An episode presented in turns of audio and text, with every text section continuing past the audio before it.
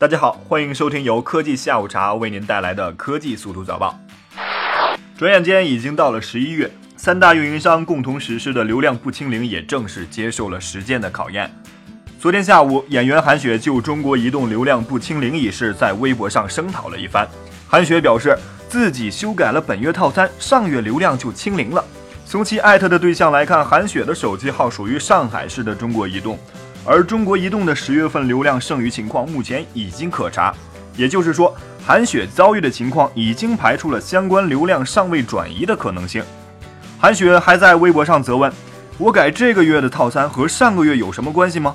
我付了钱的，多余的流量凭什么你说清零就清零呢？”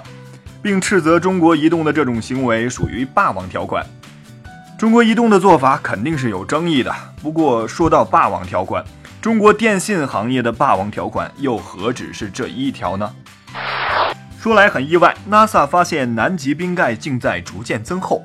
据国外媒体报道，南极冰盖质量目前处于增加的状态。美国宇航局卫星观测发现，大约从一万年前开始，南极的冰盖一直处于增加状态，增加的速度要大于冰川流失的速度，并且从中可以看出，南极的冰盖保有量是很大的，而且这个趋势会持续下去。这项调查直接挑战了美国政府的气候变化专门委员会在2013年所做的报告。该报告曾指出，南极冰盖目前流失的质量要大于积蓄的质量。美国宇航局指出，其卫星数据是从1992年开始记录的，长达二十多年的监测发现，冰盖质量一直处于增加状态。说到这儿，不免让人想起一部电影，叫做《后天》。电影中的人类正是因为全球变冷而差点遭受灭顶之灾。手机用正好，日本科学家发明摔不坏的玻璃，玻璃稍受冲击就要碎裂，这当然是常识了。然而，东京大学的科学家们将要用自己的新发明去改变它，造出几乎不会被打碎的玻璃。新的玻璃并不是说绝对不会碎，只是它的强度能够达到钢的级别。如果这种玻璃得到量产，不仅是建筑和汽车制造，我们的手机、平板电脑也会受益。科学家们表示，希望能在五年内量产这样的玻璃。想象一下，一个屏幕摔不坏的手机，简直就是马大哈们的福音呐！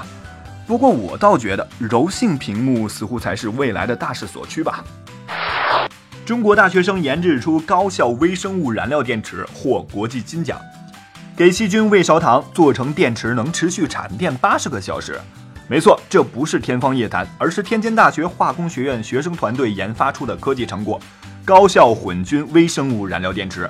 并于前不久获得了2015国际遗传工程机器设计竞赛金奖，以及该赛事最佳能源单项奖。利用微生物代谢反应中的电子传递作为电池中的电子供体，这一概念从上世纪七十年代就已被提出。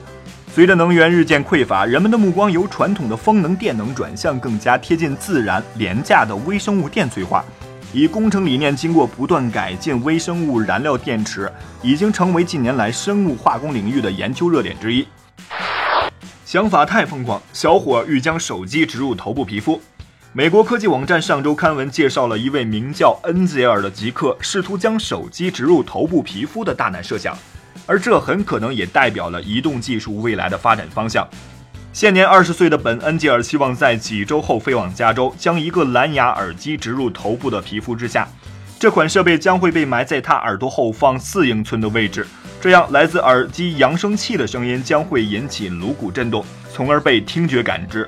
麦克风的情况也是如此。此外，他将使用埋置在手指中的磁性设备去操作接电话按钮。说到这儿，有没有觉得这很像是将机器人与人体结合在一起呢？看来电影中的桥段真的快要实现了。好了，今天的科技速读早报就到这里了，我们下期节目再见。